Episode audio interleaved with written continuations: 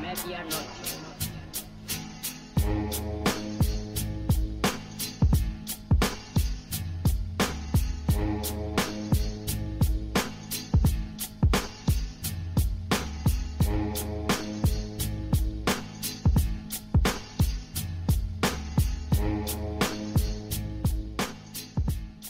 Bonjour, bonsoir à tous selon le pays et l'heure à laquelle vous nous écoutez. Bienvenue dans ce nouvel épisode de Bola Latina, le podcast 100% football latino de la rédaction de Lucarne Opposé. Comme d'habitude, je vous encourage à continuer d'interagir avec nous sur Facebook, Twitter, YouTube et tous les réseaux, sociaux pardon, où l'on se trouve. Et bien entendu, je vous invite également à tendre l'oreille vers nos autres podcasts traditionnels, l'AFC Corner ou bien Efrika.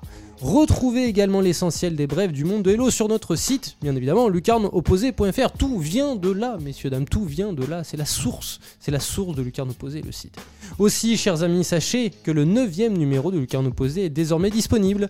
Un numéro consacré aux rencontres entre continents, quelles furent des tournées ou des mélanges des genres entre confédérations. Nous vous racontons 7 histoires où Am Sud et Europe, Afrique et Asie, Europe et Afrique, Europe et Océanie ne furent qu'un. Enfin, pour celles et ceux qui souhaiteraient soutenir un peu plus concrètement le travail de Lucarne Opposé, il vous est possible de le faire via le site Utip, dont le lien est dans la description de cet épisode, soit en nous faisant directement un don, soit en regardant une courte réclame dans son intégralité, ce qui ne vous coûtera pas un rond. Mes camarades, ce jour, je veux l'Uruguay. Oui, je veux l'Uruguay, car depuis combien de temps, dans Bola Latina, on n'a pas posé nos valises sur les bords de la rivière aux escargots Hein?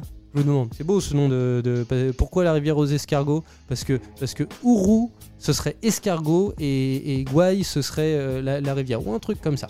Depuis bien trop longtemps, à mon sens, ouais, on n'est pas allé vers la rivière aux escargots et c'est là l'occasion de véritablement nous pencher sur cette singularité du monde du football, sur cette singularité tout court d'ailleurs. Comment expliquer le miracle permanent du football? Uruguayen Et pour développer tout cela, il est évident que le micro de Bola Latina s'est directement dirigé vers le plus uruguayen d'entre nous, le sieur Jérôme Le Signe. Comment vas-tu euh, Très bien, et toi ça va très bien, tu en reviens. Tiens, alors on enregistre, tu en reviens d'Uruguay. Tout à fait, je reviens du jubilé de Diego Forlan. Euh, j'étais pas invité pour jouer, mais j'étais dans le stade. Et ça s'est très bien passé. On lui souhaite une très bonne saison maintenant qu'il est devenu entraîneur de Peñarol. C'est vrai. Il y avait une bonne ambiance? Euh, Très bonne ambiance, forcément, parce qu'il est très aimé là-bas. Hein. Euh, et, le, et le Centenario avait une bonne chambrette de 30-40 000 personnes, donc c'était très sympathique. Ah oui, quand même, tout de même, tout de même. Et euh, y il y, avait, y avait des beaux noms, des noms historiques? Oh oui, bah, il y avait toutes les, enfin, beaucoup de joueurs de l'équipe d'Uruguay de 2010-2011, euh, qui fait donc demi-finale en Coupe du Monde et mhm. championne de Copa América, avec les Lugano, les Abreu, Luis Suarez d'un côté, et de l'autre, donc les amis de Diego Forlan, avec du Javier Zanetti, du Esteban Cambiaso, euh, donc voilà, des, très bons noms aussi, plutôt argentins, euh, souvent de l'autre côté. Euh, Antonio Pacheco, hein, aussi un très grand joueur. Donc voilà, il y avait beaucoup de grands joueurs ce soir-là au stade et c'était très sympathique pour une petite soirée d'été. c'était le 29 décembre déjà de l'année 2019. Et oui, été, parce que là-bas, on est de l'autre côté de l'équateur. Donc été, quand on est en décembre, on est en été Austral, tout à fait. Tiens, bah rapidement, histoire que nos auditeurs comprennent un petit peu ce qui cloche chez toi, euh, parce que c'est pas courant de trouver euh, des passionnés de football uruguayen et des passionnés d'Uruguay de manière générale. Qu'est-ce, qu'est-ce qui, d'où vient cette passion pour ce pays? Alors bon, bah très, très honnêtement, j'ai rencontré donc mon épouse qui est uruguayenne il y a 13 ans déjà. Euh, on s'est rencontrés en Allemagne, pour rien vous cacher, mais j'ai rapidement pu visiter le pays. Euh, je suis tombé amoureux du football plus spécifiquement en 2008 parce que mon club de cœur en France, qui est le Racing Club de Lens, est malheureusement euh, tombé en deuxième division à cette époque-là, euh, de la main de Giroud. Et, et, donc, bah, j'ai voulu regarder un autre football un petit peu le samedi et dimanche plutôt que de regarder la Ligue 1 qui m'écœurait un petit peu à ce moment-là.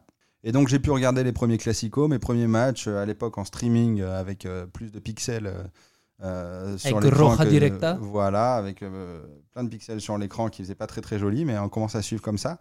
Et on se rend compte rapidement bah, que le football uruguayen est une sorte de petit miracle, hein, puisque le pays est, tout petit, comme on va développer, euh, développer plus tard en termes de population et en termes de taille. Et, et voilà, donc c'est un football qui m'a tout de suite plu, et des valeurs qui me, que, que, que j'aime bien. D'accord. Bah écoute, tu, as parlé de, démographie, là un peu, tu as parlé de population, tu as parlé de taille. Euh, avant de parler du football, en effet, du football uruguayen, il est nécessaire de, parler du pays, euh, c'est sûr. c'est quoi l'Uruguay en fait? Ben, L'Uruguay, c'est un petit pays euh, donc engoncé entre l'Argentine et, le Brésil, au sud du Brésil. Euh, qui a été créé, donc, euh, enfin, qui a eu obtenu son indépendance à la même époque que, les deux grands à côté, hein, euh, mais qui a été poussé, donc, a priori par l'Angleterre pour être un pays indépendant, une sorte de zone tampon entre, entre les, les, Brésiliens et les Argentins. le pays est en effet tout petit par rapport à ses deux grands voisins, puisque bah, le Brésil c'est plus de 200 millions d'habitants, alors que l'Uruguay c'est 3 millions et demi. Donc ça permet de poser, voilà, ça, représente une, toute petite taille. Euh, mais souvent comparé à la, enfin souvent appelé la Suisse de l'Amérique du Sud parce que ça reste quand même un, oasis de démocratie euh, et, de, bon vivre dans, dans, une Amérique du Sud qui est souvent euh, qui a souvent la propension à, développer des conflits internes ou externes. Ou des dictatures, mais il y en a eu des dictatures en Uruguay. Je me souviens du premier article du premier magazine euh, de Lucarne opposé où tu parles du Defensor Sporting et tu parles d'un joueur, j'ai oublié son nom, euh, qui, a célébré un but euh, d'une manière particulière. Enfin bref, voilà, sous le, sous le régime, il y a eu une dictature tout de même en Uruguay. Oui, il y en a eu et c'est même l'une des pires en Amérique du Sud. Hein. c'est celle où il y a le plus de prisonniers politiques par habitant. Alors c'est toujours la spécificité de l'Uruguay, c'est qu'il y a tellement peu d'habitants qu'à chaque fois qu'il y a des classements par habitant, ils, gagnent tout en Amérique du Sud. donc en effet, mais qui correspondait malgré tout à une qui est vraiment une, une parenthèse. Alors évidemment, comme les autres pays, parce que l'Argentine aussi, mais sinon, c'est un pays qui est beaucoup plus calme. Et, en effet, c'est d'autant plus choquant pour ce qui s'est passé pendant les dictatures, parce que c'est vraiment pas dans, l'esprit des gens et, dans le calme qu'ils peuvent montrer d'habitude. D'accord. Et culturellement, tu l'as dit, l'Uruguay le, est coincé entre ces deux géants continentaux que sont l'Argentine et le Brésil. Du coup, qu'est-ce qui diffère clairement un Uruguayen d'un Argentin ou d'un Brésilien? Qu'est-ce qui empêche l'Uruguay, le, peuple uruguayen, de n'être qu'une sorte de trait d'union ou un, tampon entre les deux c'est ce propre au petit pays. J'ai souvent tendance à le comparer euh, à la Belgique, c'est-à-dire un, certain sens de l'autodérision euh, et, un, certain calme, comme je disais. Ça reste des pays où ils savent que bon, voilà, ils vont pas gagner la guerre, quoi. Grosso modo, si demain il y en avait une qui devait être déclenchée, euh, et donc toujours beaucoup plus de calme et d'empathie qu'on peut parfois le croiser dans d'autres pays n'y a pas de nationalisme à part. Voilà, le, nationalisme s'exprime par le football. Hmm. Euh, ils vont pas vouloir faire la guerre en Angleterre pour deux cailloux à 2000 km de distance. Euh, donc voilà, c'est vraiment des pays où, euh, qui se sont construits comme ça, euh, ouverts sur le monde et un, voilà, un petit peu plus empathiques que, que les pays où, autour qui peuvent être assez nationalistes, même les Brésiliens. Hein, et c'est pas une critique parce que c'est le propre des grands pays en général. C'est-à-dire que pas, je, pense que c'est vraiment intrinsèquement. Les grands pays ont tendance à développer un certain nationalisme en disant on est fiers de notre pays, on est les plus grands, on est les plus beaux. Les Uruguayens savent qu'à part avoir 4 euh, étoiles sur le maillot, ils, voilà, ils ont de la super bonne viande, mais c'est à peu près tout. Donc voilà, ça permet d'avoir un sens de l'autorisation, de, l'autodérision. Et d'humilité. Et, d'humilité, voilà, c'est ça, mmh. d'humilité si on doit définir un petit peu, bon, c'est grossier parce que ça, force à faire des généralités, mais si, on arrive à faire un, portrait type du caractère uruguayen, du, voilà, de la, manière d'être uruguayenne, qu'est-ce que ce serait? Euh, des gens très calmes qui ont un maté euh, et un thermos sous le bras et qui sont soit supporters de Peñarol, soit supporters de National. Ce qui diffère du coup de, de, l'Argentin, parce que eux aussi ont, un maté euh, sous le bras, mais ils sont pas très calmes. En effet, donc euh, là, là, voilà, là on a la différence en tout cas claire avec euh, les Argentins par exemple. Tiens d'ailleurs, tu as, as, parlé de, de, cette passion déjà pour le foot, et on, va y venir, c'est le sujet du podcast je crois, et de notre site de manière générale. les Uruguayens ont donc cette passion pour le foot, on va le développer après, c'est un, un, petit miracle que l'Uruguay soit aussi fort et aussi performant en football malgré qu'il soit un aussi petit pays. Mais en revanche, on ne voit pas tellement l'Uruguay dans d'autres sports. Pourquoi Pourquoi plus le football que les autres sports? Oui et non. Euh, ça fait partie des pays qui ont joué la Coupe du Monde de rugby. C'est vrai. Il n'y en a pas tant que ça. Et le Brésil, du rugby, tu as raison, tu as raison. Euh, en basket, ils ont passé pas très très loin de se qualifier. par la Coupe du Monde de basket, ils, sont, euh, ils ont été éliminés à la première place derrière, entre guillemets, qui était éliminée. Ils ont joué jusqu'à la, fin pour, pour, pour, se qualifier contre le Mexique de mémoire. Donc il y a d'autres sports. Après, c'est vrai que forcément, bah, le football attire quand même, aimante une grosse, grosse partie de la population euh, qui, pratique le football, hein, tout simplement. C'est le sport national, en effet.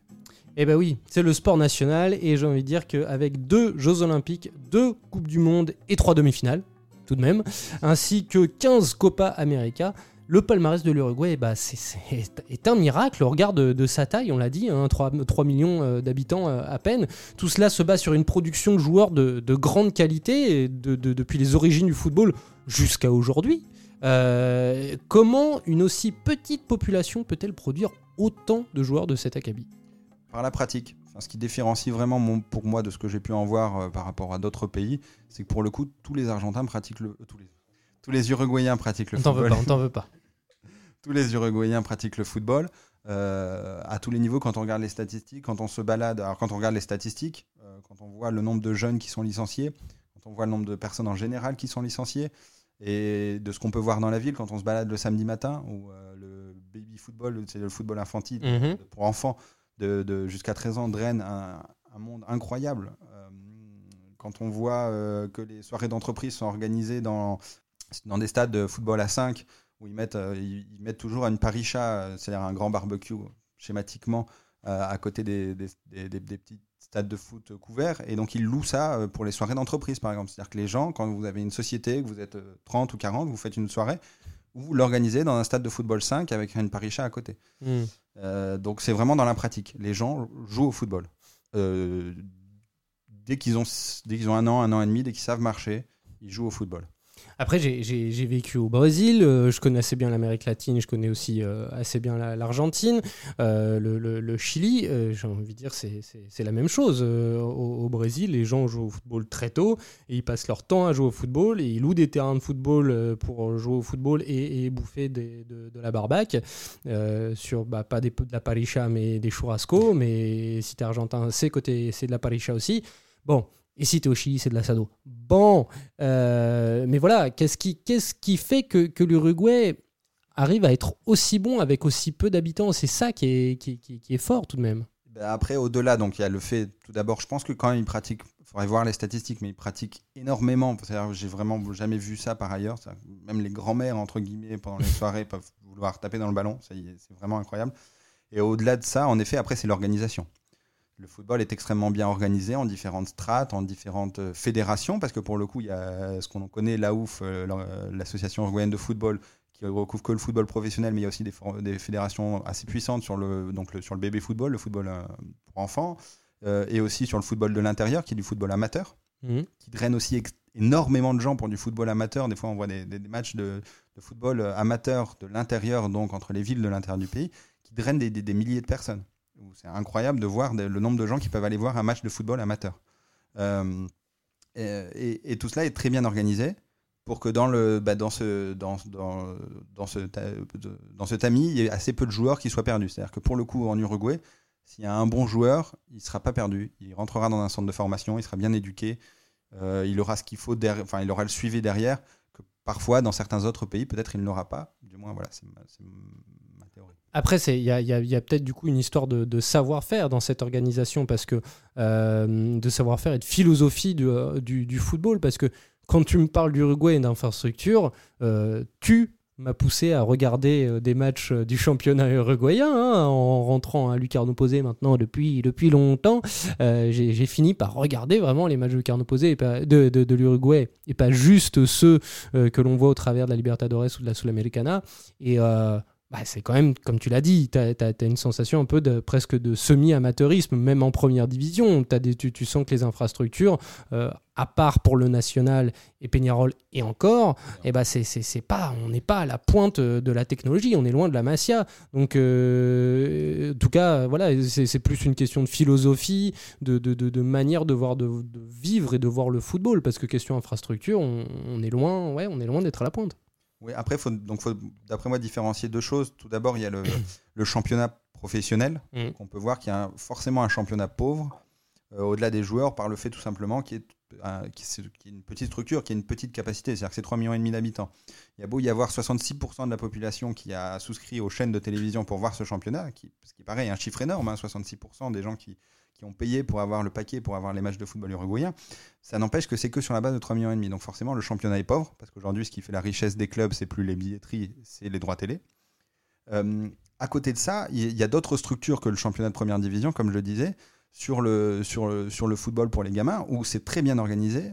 Euh, dès 6 ans, Ils organisent 2000 matchs par, fin, par, par week-end autour de Montevideo, juste pour ça. Quand je dis c'est bien organisé, c'est qu'ils ont un sens de la compétition. C'est-à-dire que très jeune, on apprend, et ça c'est l'un des trucs qui peut aussi différencier l'Uruguay, c'est que très jeune, on leur apprend le sens de la compétition, le sens de la victoire, le sens de la coupe. Euh, ce qui peut manquer parfois, euh, pour en avoir discuté, euh, notamment au sein de Lucarno Posé, avec d'autres correspondants qui s'occupent de l'Afrique, par exemple, où il n'y a pas d'organisation comme ça. Mm. Et même pour les adultes, parfois, enfin voilà, ça peut, mm, mm, ça, peut aller très loin. En Uruguay, dès, dès 4-5 ans, ils peuvent s'inscrire dans des championnats, dans des ligues, jouer la coupe à la fin de l'année. Et jouer voilà jouer pour quelque chose. Un foot amateur très fort en fin de compte en Uruguay. Un foot amateur très fort parce qu'il comprend pour le coup vraiment l'intégralité de la structure de la population. Euh, je vais donner un exemple pour, les départements de l'intérieur. Il y a 60% de tous les enfants de 6 à 13 ans de, certaines villes, euh, comme Colonia ou Maldonado, qui sont inscrits, qui ont une licence dans un club. 60% de tous les enfants. Ça veut dire qu'on prend les filles inclus. C'est énorme. Ils sont tous inscrits là-dedans, mm. ils sont tous rentrés là-dedans. Et ce qui fait que donc ils acquièrent, donc comme je disais, dans, le tamis des bons footballeurs, mais il n'y en a pas un qui est perdu, parce qu'ils sont tous vus par euh, des organisateurs. Les organisateurs sont eux-mêmes souvent des anciens footballeurs, donc enfin des gens qui s'y connaissent, parce que forcément des footballeurs professionnels en Uruguay, entre ceux qui jouent en Uruguay et ceux qui jouent à l'extérieur, il y en a beaucoup. Ben, il y en a beaucoup, donc des gens qui ont la culture du football, il y en a beaucoup. Et, donc voilà, tous les jeunes rentrent dans cette structure-là et apprennent vraiment un sens de la compétition.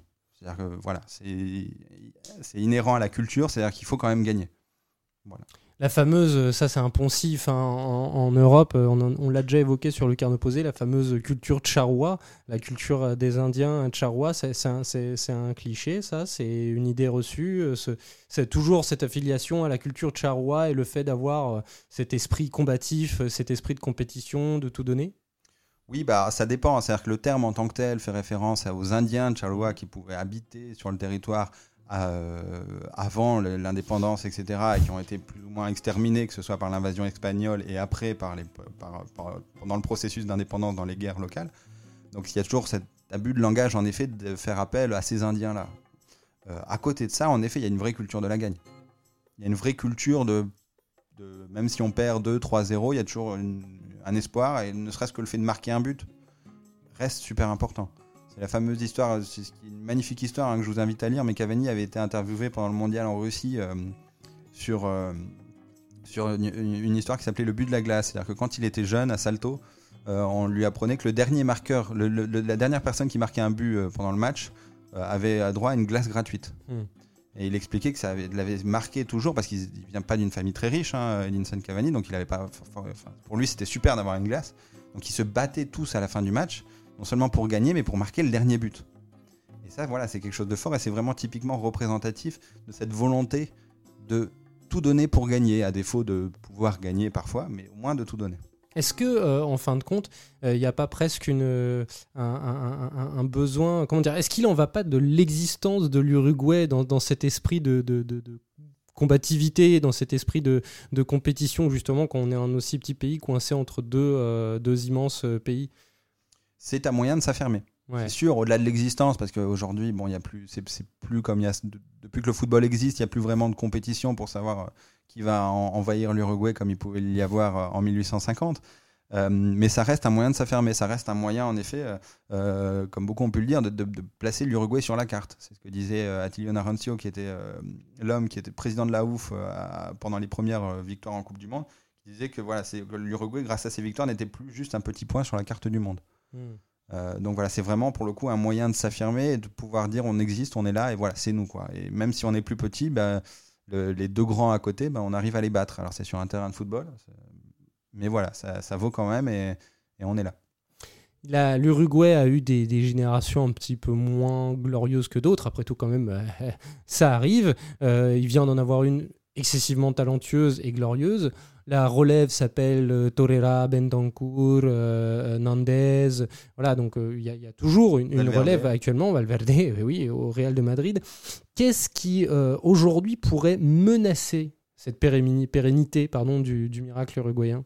Ce qui pourrait menacer clairement, c'est que l'Uruguay a besoin d'une organisation, comme toutes les petites structures, sinon ça peut partir rapidement dans tous les sens.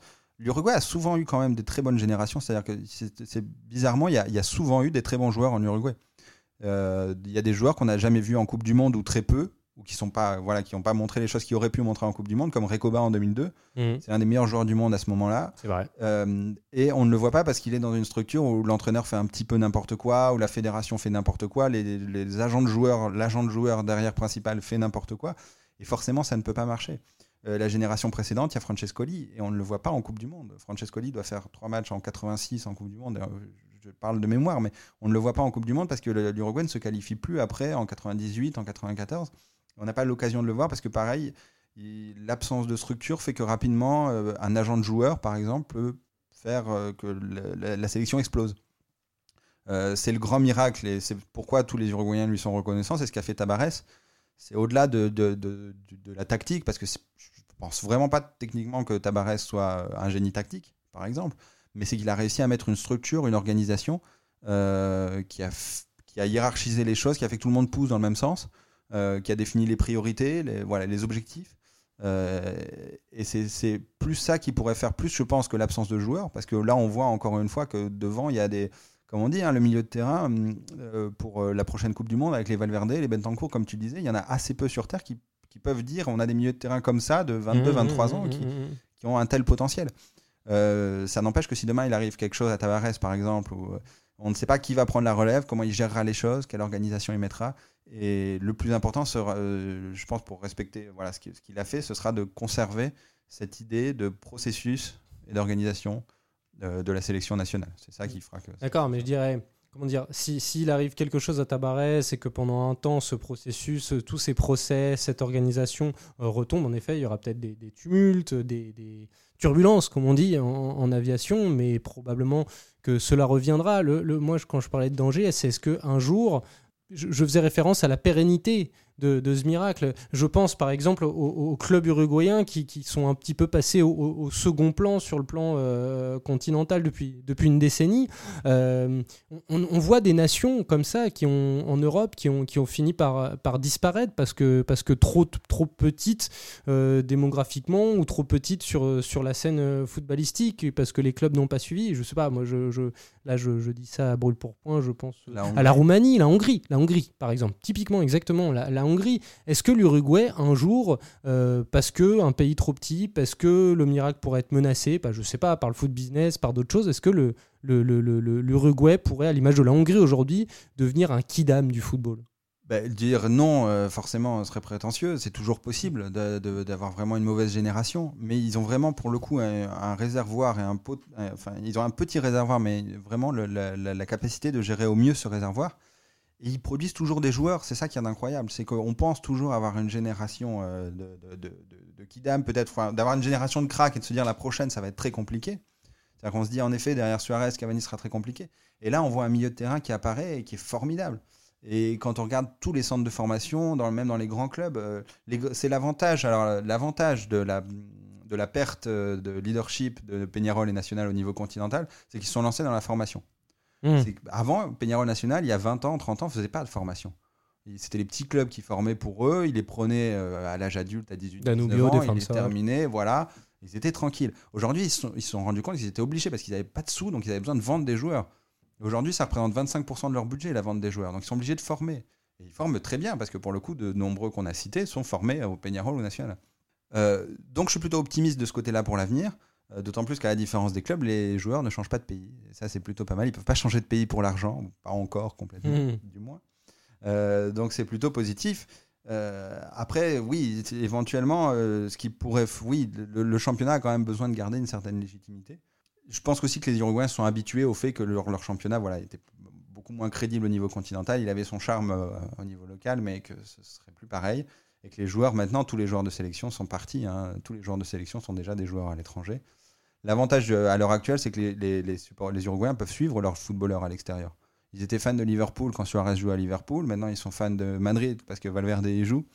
Euh, ils suivent euh, le PSG parce qu'il y a Cavani. Demain, Cavani part du PSG. Ils suivront un autre club. Ils s'en foutent. C'est un peu le football moderne. Mais ils sont tellement fans, ils ont tellement ça dans leur ADN, le football, que je pense pas qu'il y ait une menace à terme avec ça. D'accord, très bien. Bon, eh, rapidement pour terminer, alors on enregistre il y a la Copa América euh, 2020 en Argentine et en Colombie, et oui, en Argentine et en Colombie, qui se, qui se profile. L'Uruguay va gagner. évidemment. Euh, L'Uruguay va gagner, il le mériterait parce que bon, la, la dernière Copa América a laissé un, un certain goût d'amertume avec ce qui s'est passé contre le Pérou parce que c'est toujours euh, frustrant de perdre avec des pénalties après 90 minutes de jeu seulement euh, quand l'équipe en face n'a pas tiré une seule fois au but. Euh, mais après, c'est le football. L'Uruguay a aussi gagné des matchs un petit peu sales. euh, euh, Oh, au- c'est pas vrai. Et si, c'est arrivé par le passé. Euh, donc bon, c'est le football, mais disons que voilà, comme dirait Tabarès, l'essentiel n'est pas de regarder par le passé ce qui s'est passé, mais le futur. Et ça peut, le- la, Copa América est forcément un objectif, d'autant plus que Cavani va avoir le temps de bien se reposer euh, sur le banc du PSG euh, pour la fin de saison. Le Luis Suarez va, être, va revenir bien de sa blessure pile poil au bon moment. Le milieu de terrain, c'est des jeunes de 20 ans qui sont magnifiques, qui jouent pareil au Real de Madrid, comme on l'a dit, Juventus. Qui prennent de la bouteille. J'ai mon Andez euh, au Genoa, euh, qui, euh, Cagliari pardon, euh, sur MPG. euh, il a de bonnes notes. Enfin, je- on a là le prochain champion du monde. hein. Sûr et certain, tu signes? Alors j'étais déjà un peu convaincu avant la précédente Coupe du Monde. Mais là, quand on regarde l'équipe, l'équipe de France a prouvé qu'il valait mieux avoir un très bon milieu de terrain plutôt qu'une très bonne attaque. Et là, il n'y a pas meilleur milieu de terrain. Bon. Donc on verra bien, noté. mais on noté, met, on, met une petite, euh, on met un petit pesos. C'est noté, Jérôme. On met un petit pesos. On met un petit pesos. Merci beaucoup, Jérôme. Merci euh, d'avoir euh, évoqué, d'avoir essayé de développer cette interrogation sur le miracle uruguayen avec nous. Merci à tous de nous avoir suivis pour ce nouvel épisode. N'oubliez pas de venir nous solliciter sur les réseaux sociaux. Quant à moi, eh bien, je vous dis à très bientôt pour un nouveau numéro de Bola Latina. Salut les amis